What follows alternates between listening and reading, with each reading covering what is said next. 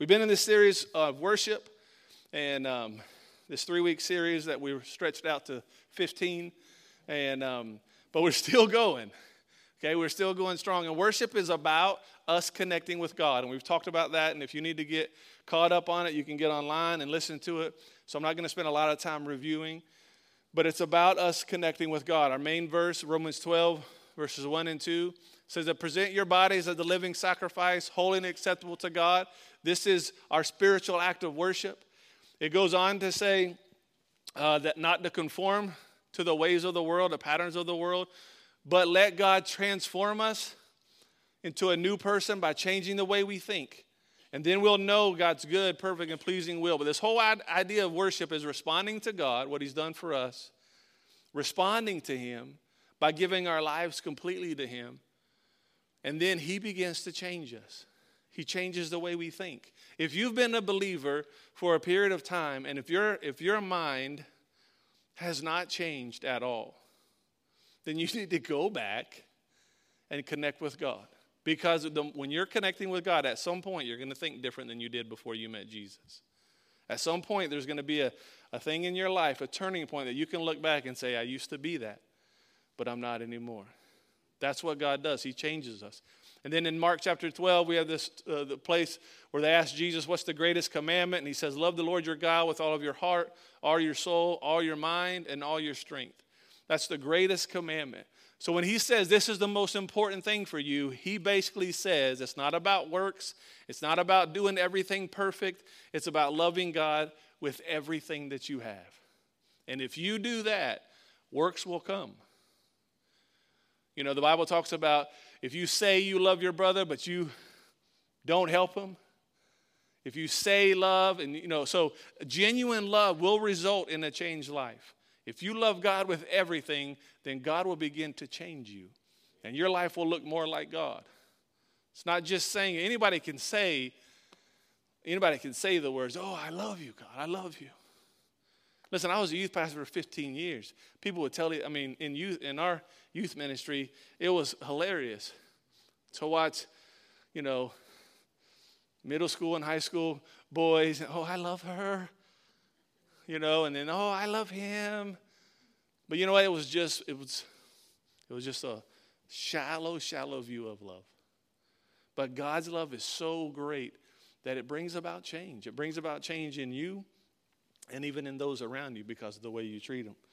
So we're talking about this love that comes from God, that when you connect to Him, it will result in change. But your responsibility, according to God, is to really plug into Him in John, Jesus has asked when he does all these miracles, they were like, How can we do these miracles? What do we need to do to be able to do what you do? What do we need to do? And here's what, here's what the response was from Jesus The one thing that you need to do is believe in the one that he sent.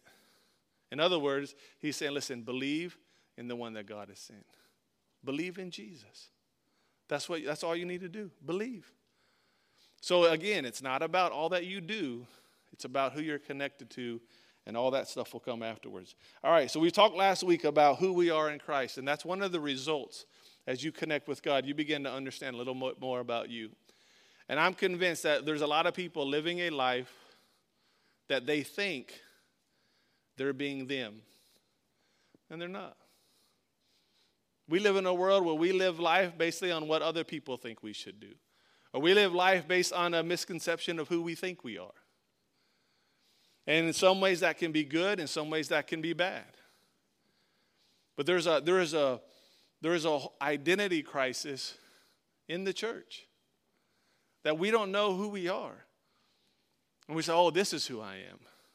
I've always been like this. This is me. I've always been critical. I've always been this. I've always been that." And we and we don't really go before the Lord to say, "God, who am I? Really, who am I?" And sometimes because we're afraid. And what are we afraid of? That He'll answer us.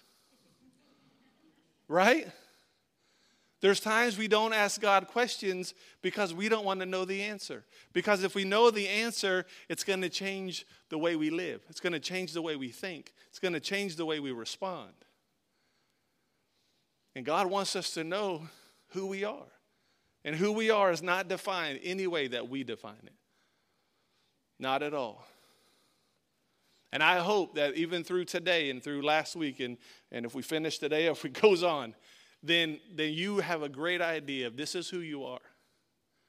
Because the enemy would want nothing more than you to live a life that's not who you are. For you to live out a life that has nothing to do with what God's plan for you really is. He would love for you to live somebody else's life. He would love for you to, to live a way that you, you feel like you got to please everybody. That's what the enemy would love to see for you. But you're the only you that God made. And his plan is that you would live out who you are. And that's when I said, even at the beginning, I pray that you would take his word, not mine, his word, and say, God, reveal to me who I am, and reveal to me who I am not. Because, you know, we read the scripture last time, we won't turn to it, but in John, where John the Baptist was asked, Who, who are you? They were asking him who he, who he was. And here's how he responded I am not the Messiah. So John quickly said, I am not the Messiah. I'm not the one you're looking for. I'm not the one that can do all that. I am here to prepare the way for the Lord. So he knew who he was, and he knew his purpose was to be to go before and prepare the way for Jesus. He knew that. But he knew who he wasn't. But in the world we live in, you know we do? We live this life who we think we are, and we're living a life that we're not. This is not who we are. We're living a way sometimes that's not who we are. And God wants us to know this is who you are. And, and at some point, it's going to require you to rip off that old name tag and put your real name tag on. And it'll be very uncomfortable and it'll require a lot of change. But it'll be the best thing you could ever do. The best thing you could ever do. Jeremiah 1 5 talks about God says, Listen, I know the plans I have for you because He goes, I knew you before you were even born. God knew you before you were born. He already knew you, He had plans for you. He already knew it. And if you were to ask yourself, today, am I living the plans that is what I'm living now what God planned for me even before I was born? Ask the Lord. God, what I'm, the way I'm living now, the life that I'm living, is this what you planned for me? If you really want to please God, you'll ask Him the question. If you're nervous about what's going to what's going to happen, because we said it already, why do we get afraid to ask? Because He's going to answer us. And what if He says no? What if I said, Lord, am I Am I right where you want me to be? And he says, No. You know what that means? I got to move. I got to get to where God wants me to be. That's that. No one likes change. Well, some. Babies with dirty diapers do. Okay? But a lot of people, they don't like change.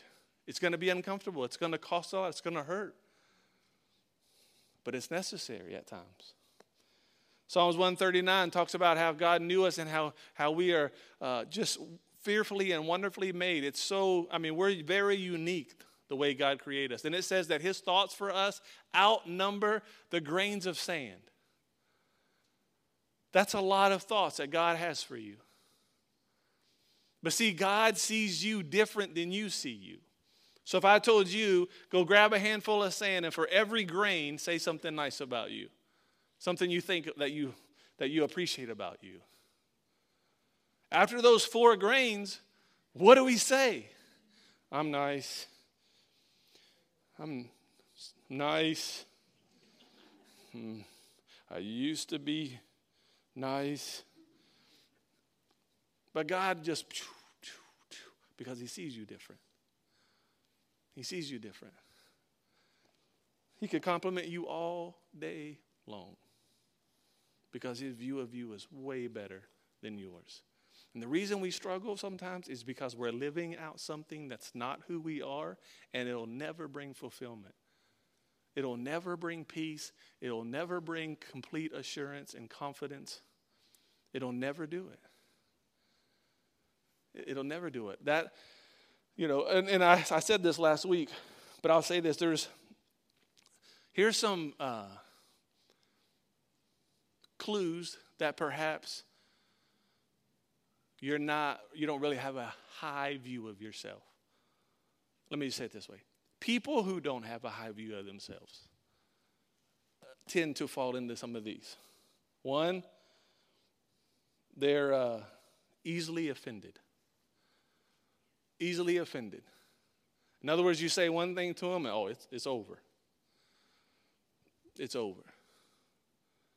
I mean, they just quickly, you hurt my feelings, and never talk to you again. You know what that's saying is we're not confident with who we are that if you say something, it so makes me feel like maybe that's who I am that I just want to hide. I just want to block you out of my life. I just want to stop all of this because of how it makes me feel. Another thing that happens sometimes is we get real, uh, when, when someone, even constructive criticism, we don't know how to receive it. You know what's sad in the world we live in today? When you tell somebody no, they fall apart. When you, if you have to go to someone and say, hey, you know, the way, kind of the way you handled this probably wasn't the best way. And there's so many quick excuses. I mean, just look at the world we live in, and, and even if you ask me, I'm not going to get in this debate with you. But I'm telling you this on both sides, when we don't get what we want, oh, there's a political unrest. Oh, we're going to we're going to call each other names and we're going to protest and we're going to let our voice be heard and we're going to do this and we're going to do this because we didn't get our way. Sometimes, I'm not saying that there's never times that you you need to really think about okay, how can I walk this out? But there's so much stuff that happens and it's all out of insecurity because our our strength and our hope and our value is based on whether how someone views me. And then, then the, another sign that we kind of can get unhealthy about who we are is we try to please people all the time. Can I tell you one of the greatest uh, temptations for me is when I'm up here speaking to try to be careful not to not to hurt anyone's feelings because you know I don't want people to leave the church. Those those feelings are real. That's human. But you know, the more I understand that God is my strength and God is my value, the Word is the Word. And I'm going to be held accountable for what I teach and for what I say. And I'm not going to tiptoe around stuff because, oh, it's going to hurt somebody's feelings. Listen, we have to live according to this Word. That's it. And if you want to experience life that God has for you, Zoe life, that kind of life that's abundant, that's eternal, it's only here. It's only here. Can we still be, are we still supposed to be embracing, encouraging, and equipping and empowering? Absolutely. We have to be loving people. But there is a there is a level of love that speaks the truth. But there is also a place that, listen, even in speaking the truth, we speak it in love. But we have we have gotten, and again, this is my little pedestal. So I'm not, I don't have any people in mind when I say this, but I just know the temptation, even in churches, is to, to, to do something. You know, well, if we did this and if we did this, we could attract more people. And what we do is we kind of compromise to make them feel more at home. Can I tell you something? You know what the world's looking for? Something that doesn't give them that same feeling they can get at the bowling alley. The same feeling they can get at a, at a party or at a club or at a concert. They're looking for something that's different. They're looking for something that's going to bring light to that dark place in them. They're looking for something that's going to give them hope and they don't have any. And if we if we don't let God real, reveal who we are, we're going to live our life trying to please everybody, trying to make everybody think positive and good about us that we end up compromising who we are so people feel better. When I, I'm just telling you, you know what they really want? You know what the world really wants? The truth. You know why they want the truth? Because if they know the truth, it'll set them free. That's why. So we have to say, God, show us, show us who we are. I want to be all that God has called me to be.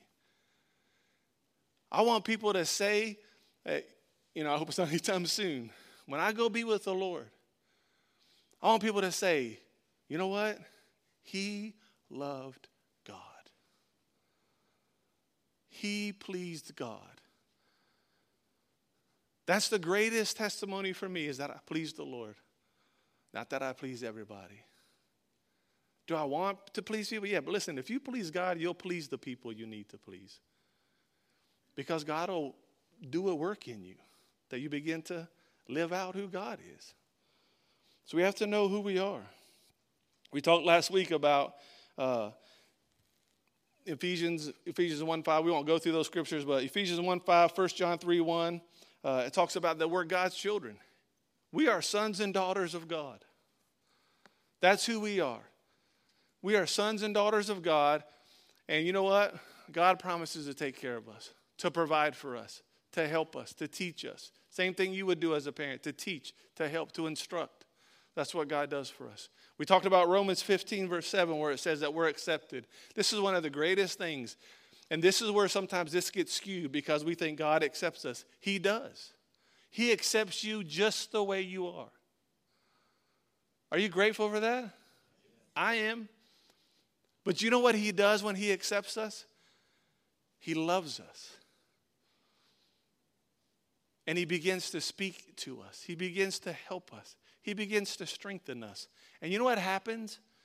Is we come, we come to Him in one way, but after coming to Him, we begin what used to be like, oh, you accept me even with this but I still have this, I do this, I, I, you know, I struggle here and I struggle here. When God accepts us, here's what happens you begin to change. See, we don't, God doesn't accept us so we can stay the way we are. Romans 6 says, do not use grace as a reason to sin. You can't keep living in sin because you know God is gracious. The Bible says don't do that. Right? Romans Romans 6. What shall we say? Then? This is King James Version because this is how I grew up, right? I memorized this when I was a kid. What shall we say then? Shall we continue in sin that grace may abound? God forbid. How shall we who are dead to sin live any longer there? Right? How can we continue to live in something we know we've been set free from? The grace of God accepts us there, but it changes us so we don't stay there. That's what God's grace is all about. So we were accepted by him and he changed us. Now let's go to Colossians 2, verse 9 and 10. For in Christ lives all the fullness of God in a human body. Okay, this is in Christ, in him, everything, the fullness of God in a human body. So you also are, what's the next word? Complete through your union with Christ, who is the head of, our, of every ruler and authority. So you are complete in Christ. Go to verse 10. Oh, that's in there. Yeah, it's already there. Thank you. All right. Okay, so in Him is everything. So let me just tell you something. You are complete in Christ. Inside of you is the same spirit that raised Jesus from the dead. Inside of you is the power to do exceedingly abundantly above all you could ever ask or think. Inside of you. Christ in you is the hope of all glory. So when we look at ourselves and we think, I just don't have it in me, I just can't, I just, I'm telling you, that's a lie. You have everything you need. Matter of fact, the Bible says it that God has given you everything you need to live a godly life. He's given you everything you need. So we can't fall back on these things. Well, you know, it's just a, you know, there's some things I just can't, I just can't get there. That's a lie from the enemy. I just can't change. I've been, I've been doing that way too long. That's a lie. Everything that you need is in you. All the strength, all the hope, all the help, it's, a, it's the Spirit of God in you. You're complete in Him. There's nothing wrong with you. Do you have flesh? Do you act out on that at times? Yeah. That's inside of you. You have this flesh that works in you, but you have the Spirit of God in you. You know what your greatest battle is going to be? When this flesh talks and this spirit talks, you have to decide who you're going to surrender to. And if you don't know who you are, then you're going to surrender to what you feel, which is going to be your flesh.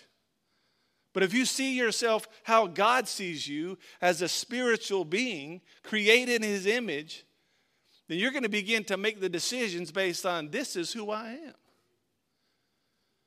And we're even in a situation, and I'm not going to get going on this either, but we're in a situation even in our nation where, you know, we're, we want to compromise all this kind of truth because someone feels a certain way. And we're, and we're trying to grab hold of this thought that if you feel that, then that must be who you really are. Listen, there's times I don't feel like God hears me. Does He? Yeah. There's times I don't feel like I can do this. But can I? Yes.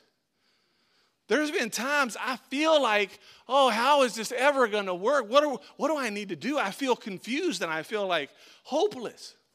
Am I ever hopeless? How many of you have felt lonely when you're around a bunch of people? Our feelings, listen, we got to be real and we got to acknowledge those. But every feeling you have is not real. The feeling is real, but the fact about the feeling, it's not always real. It's not always real.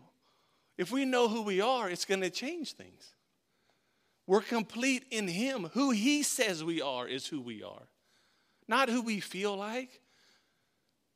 Have you ever felt like you weren't you weren't just a you weren't a good Christian boy or girl? You ever felt like you just messed up and it's, you've just struggled too much? Why do we struggle going to God? Because when we feel like we've messed up so much, it's because we're basing that on the world's standards. And the world standards of people who don't know who they are, when you hurt them, they get offended, they pull away, or you live your life trying to please everybody. And it's all because you don't know who you are.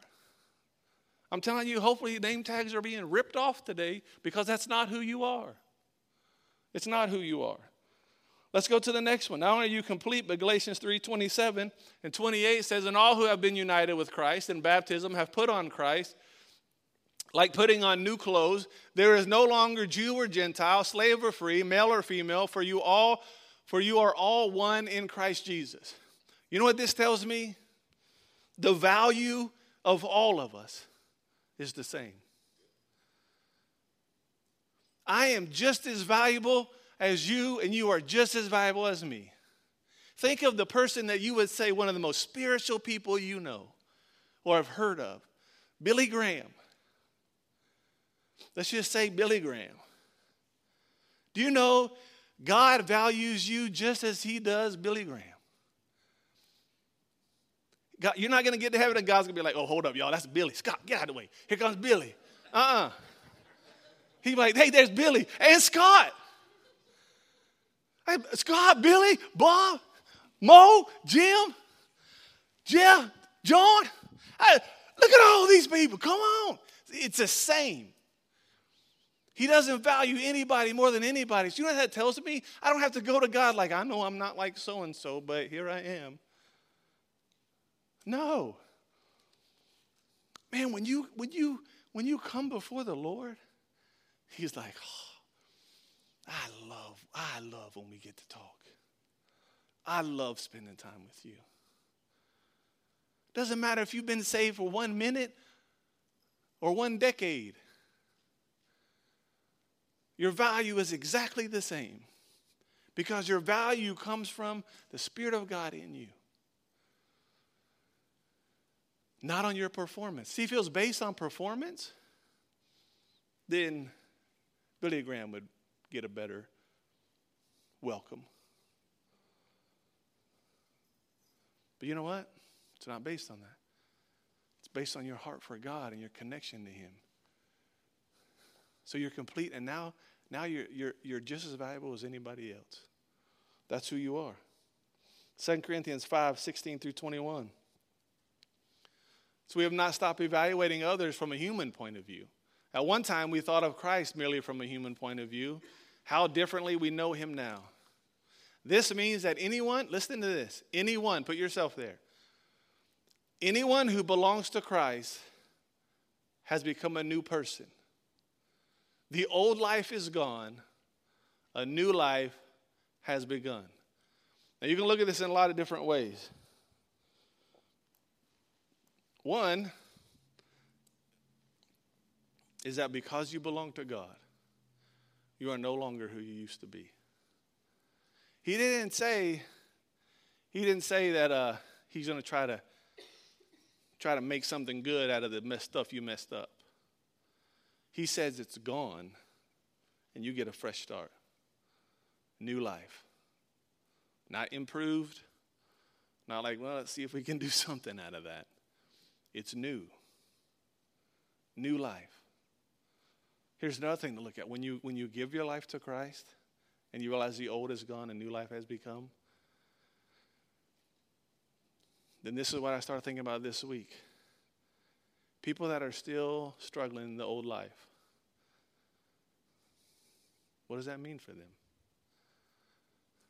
Has there been a real, and I'm not to judge this, I'm just asking the questions. Has there been a real connection to God if we stay in the old life? When he says anyone who belongs to him has become new, the old life is gone. Here's the other thing. Maybe it's not that you really didn't give your life to the Lord, but maybe it's you've had a hard time letting go of it and you're, and you're just stifled. You're holding on to something because you, that's your identity. And because that's how you identified yourself for so long, the new life is scary because you don't know who you are in that new life. So you hold on to this old way, and, and every time someone mentions your name, this is, this is what you, you see.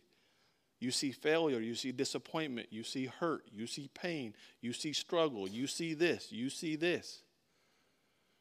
And God is saying, listen, that's, that's not what I have for you. I have a whole new life for you. How different is your life now from when you gave your life to Jesus?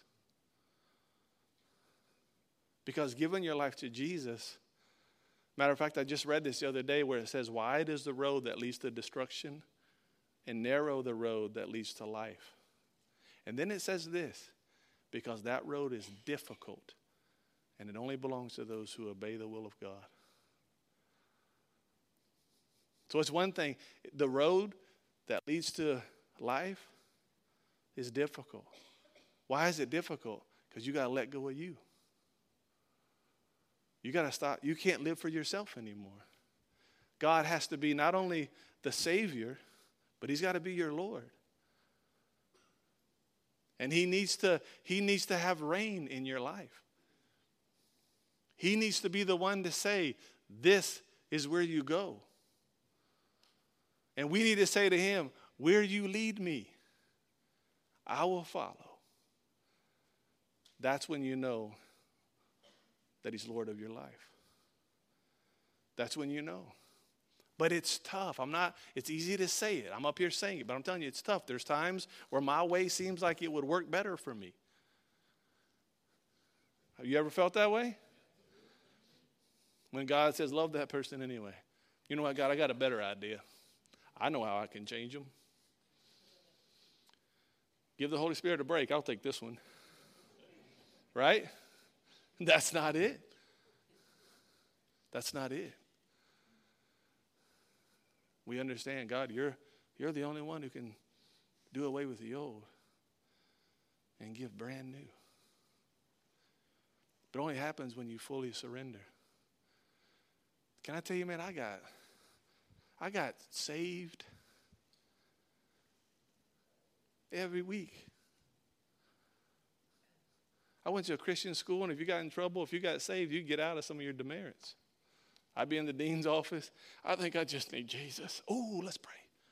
And I wouldn't get suspended until I got Jesus so many times they thought we're suspending you and Jesus because y'all just, you know. But but there was a part of my time where I kept I kept I kept being afraid that what if Jesus comes? I don't know if I'm really saved. And then I just pray this prayer, and I'm like, all right. And then I pray this prayer, I'm like, all right, all right. But I never really recognized that. You know what? There's this, there's this place of complete surrender. It's not just words. It doesn't say confess with your mouth and you're saved. It says confess with your mouth and believe in your heart. You know, I, I was in, you've ever, you ever been to one of those uh, camp meetings or one of those preachers, those, I mean, they'll get you.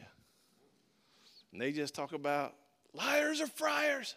Whoo, it's hot in hell, it's hot down there. Without Jesus, you're going to burn forever and ever and ever. I had, a, I had a guy, he spoke one time. I was in high school, and he had a football team come up, some of the guys on the football team, big dudes. And he lit this big flame. He's like, put your hand over that to these football players. He said, if you put your hand two inches away from that for 30 seconds, I'll give you $100. They're like, all right. Ah, then they pull away. And then here's what he said You're going to live in that forever. No relief. Who wants to get saved? Wow. Here comes the entire high school. The entire, I'm telling you, I, I was at, I was a pat. I'm like, I'm going too, man. You gotta make sure. That's hot, man. He would look at his hand, it's red, sweating. I don't want to live in that forever and ever and ever. And I ran to the altar with everybody else. And people are crying. I mean, but they're not, it's not, they weren't accepting Jesus. They were looking for fire insurance. They wanted something to say, I don't want to go through that. And we can't just do a prayer. We can't just throw something out there. We got to say, God, I really want you to be the Lord and Savior of my life. And if it means change, then by all means, change me. And if it means I got to let go of who I used to be, then I'm letting go of who you used to be. If it means I got to embrace the new, then I'm embracing the new. At all cost. Jesus said, listen, deny yourself. Take up your cross and follow me. Deny yourself. It ain't about you anymore. You don't even know who you are. God does. And He's saying, deny you because your view of you ain't you. Deny that. Lay it down and follow me, and I'll show you who you are. That's good preaching right there. All right. Colossians 3 1 through 3. Since you've been raised with new life, with Christ. Set your sights on the realities of heaven, where Christ sits in the place of honor at God's right hand. Think about the things of heaven, not the things of earth. Listen to this. For you died to this life. Your real life is hidden in Christ with God. You kidding me? Listen, it's saying you died. You died to this life when you accepted Jesus. You died to this old way. You died. That's not you anymore. When you gave your life to the Lord, you died. Your physical, your flesh, you die to the flesh. The sinful nature in you. You're no longer, you're no longer dominated by that. You let that go. Your real life is hidden with God. That's why he said, Look, look to heaven. Fix your thoughts on that. That's who you are. Fix your thoughts on the things of God. What do we spend all week talk, thinking about usually? Material stuff, earthly stuff. Listen, I'm just going to go ahead and tell you. It is what the Bible says it this way you can gain the whole world and lose your soul. You can have whatever whatever you want. You can have all the money, you can have the job, you can have whatever relationships you want, you can have whatever people as friends, you can you can have this, you can have this, you can have whatever car you want, you can have whatever house you want, you have you can be you can push yourself and drive yourselves to be promoted into position after position, but I'm going to tell you you can gain the whole world but you'll still lose your soul.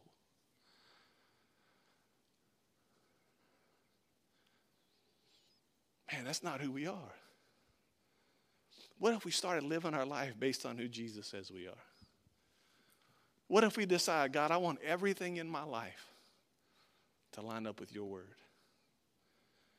What if we say, like David said, Lord, search me, O God, and you let me know if there's any wicked thing in me, I want it gone. I want it healed.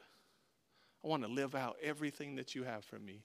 Because this, this little dot on the map of eternity, it's not worth living for my pleasure here and lose it for all of eternity. It's not worth it. It's not worth it at all. It's not who you are. It's not even close to who you are.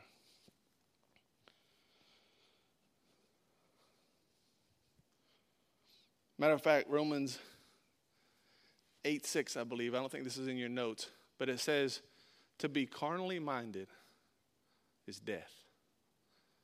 To be spiritually minded is life and peace. Life and peace when you're focused on the things of God. All right, let's keep going. Romans 3 23 and 24. I love this. You're going to know where I'm going with this already, but I'm going to go there anyway. For everyone has sinned. How many of you would agree at some point in your life recently you have probably sinned? Anybody want to be honest? Go ahead, put them up. Go ahead. If they're not up, you're doing it now, so raise it anyway. All right? We've all we've all messed up. We all fall short of God's glorious standard. Agreed? The Bible says it. We've, we've, all, we've all messed up. Listen, you were born a sinner. You were born selfish. You were born into a world that is focused on itself. It's, it's hilarious to me that there's not one there's not one parent, grandparent, someone who works with kids that, that can can challenge this statement that we're born that way. Because I never taught my kids to say no, they figured it out. I never taught my kids not to share. That was just natural. You grab their toy, they're going to scream and throw a fit. You know, we had to do, we had to discipline them and we had to begin to speak what they're supposed to do. We had to teach them this is the way that you're going to walk. We were firm believers on the rod of correction with love. We disciplined our children. We, we, we, it's not enough to say, oh, come on, don't, don't, silly. Listen, love your kids enough Love your kids enough, and there's no greater love than you'll help shape them for their future. Because at some point, they're going to have that encounter. And they're going to need to know how to take no for an answer. They're going to need to know how that life isn't always just what you want. Teach them now. Parenting 101. You're welcome. Okay, back to what I was saying. So we, we're born that way. But look at this next verse. One of my favorite verses in the Bible. Yet God, say that, yet God, freely. How much does that cost? Nothing. If it's free, it's for me, right? That's my statement when it comes to like, you know, you go to Sam's and they got those samples. You know what I'm talking about? We walk around Sam's. I love shopping at Sam's whenever we go. I'm like, me and Chase, we're like, hey, see what they got. So Patty's shopping, and we're hitting every little place. And if it's good, we, you know, we try to look different, change our outfit, come over. Oh, what's this? Sir, it's the third time you've been over here. Are you going to buy a box or not? Not as long as it's free, right? So he freely and graciously declares we are righteous. Who's the we in there? You and me. The people he says that we're all sinners. But God says We are. Okay, six of you got it. The rest of you work on this. You're going to take it home with you. We are righteous. So, why do we still see ourselves in our struggle and in our, in our mess ups and in our disappointments? We still have this thing that, well, I'm just, I mess up all the time. We are associating our life with this fact that we sin and that we're sinners. And God is saying, listen, you may mess up, but that's not your identity. Your identity is that you're righteous. That's what I call you. So you may call yourself a sinner, but I call you righteous. And if you will get that understanding, it'll change. You'll begin to make decisions based on who you are. You know what? I'm righteous. So what would righteous people do? Oh, they would do this. What do righteous people do? When there's trouble, what the name of the Lord is a strong tower. The righteous run to him and they're safe. Righteous people fall. See, being a sinner, you think, well, I sin, so I am a sinner. No, you're righteous, but you mess up.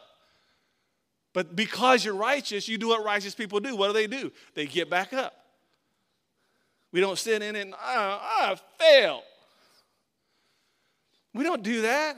Get up. Try again. You're righteous. God sees you as righteous. You got to look in the mirror and be proud. You're not some sinner barely making it. You're the righteousness of God in Christ Jesus. That's who he says. But you know what's weird? And the reason I tell you a lot of churches don't get this is I have pastor friends and other people like, oh, yeah, you know, what are you going to do, man? We're all sinners. I say, speak for yourself, brother. I am righteous. Do I sin? Yes. But you know what I do as a righteous person? I get back up. But I'm not going to put that label on me. God did it. God said I'm righteous. And if God said I'm righteous, then I'm righteous.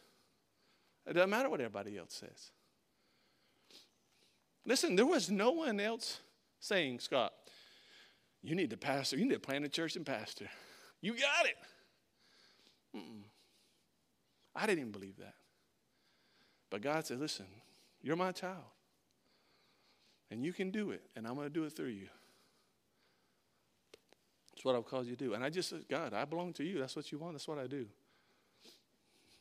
Now, did I wrestle at times? Absolutely. But when you know who you are and who you belong to, it makes a big difference how you live your life. A huge difference. We're righteous. All right, now let's go to this next one. I'm just going to tell you this next one. Ephesians 5 21 to 33. It talks about being the bride of Christ. And it talks about this is a passage where, you know, husbands and wives use this against each other. You know, the wives like, oh, you're supposed to love me like Christ loves the church. Thank you. He sacrificed. Right? And then the men are like, submit to me as unto the Lord. Even though before that it says submit to one another. We don't always point that but it says it. So there's all this idea about marriage and how, we, how husbands need to treat their wives, and it does say, as Christ loves the church. So let's look at how Christ loves the church. What does it say? He gave himself. And then it goes on to talk about to present his bride as a, as, as a, a bride without spot or wrinkle, to, to present his bride as this beautiful, wonderful thing as this wonderful bride and, and, and value her and do all this. And if you read that passage, that's what Jesus does for us. That's what God does for us. He's the one who values us in such a way that it changes who we are, it changes the way we see ourselves, it changes how we live. I don't care how old you are, I don't care how young you are. I don't care what your past is like. I'm going to tell you right now this is fact about your life. You want to be loved. You want to be appreciated. You want to be validated. You want to have value. You want to feel valuable. You know where that comes from? It comes from God. And the reason a lot of us at times don't feel valuable is because we're looking I don't know why I just thought that song. We're looking for love in all the wrong places. I'm not going to sing it. Don't worry. But we're looking for value from people, and our value was never in them. If your value is in a person and what they think about you, guess what? It's going to be temporary.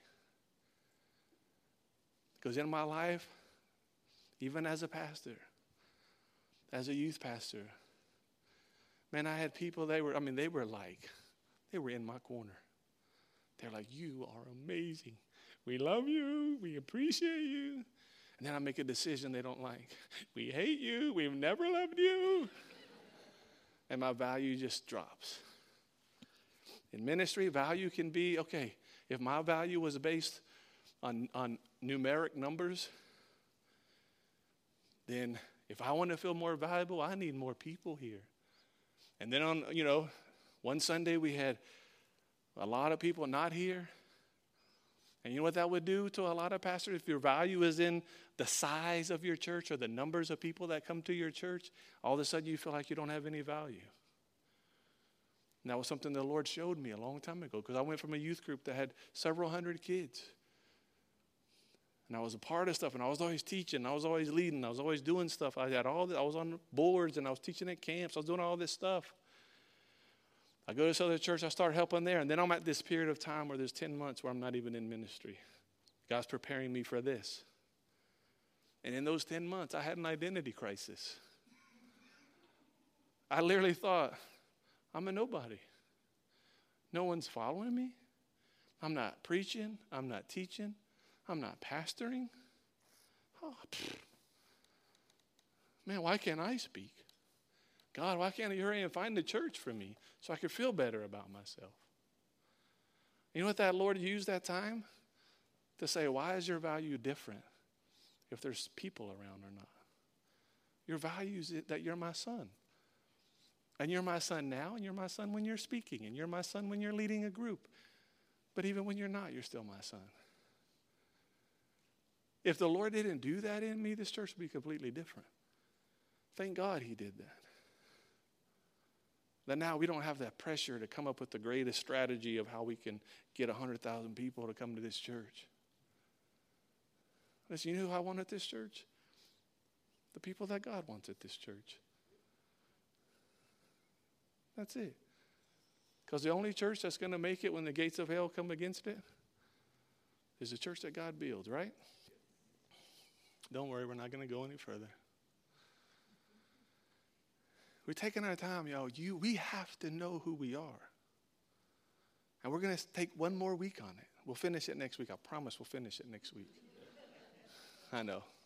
That three week service, that three week series, 15, 16 weeks later, we'll finish next week. But please open your hearts to let God tell you who you really are. Let God write your name on your name tag.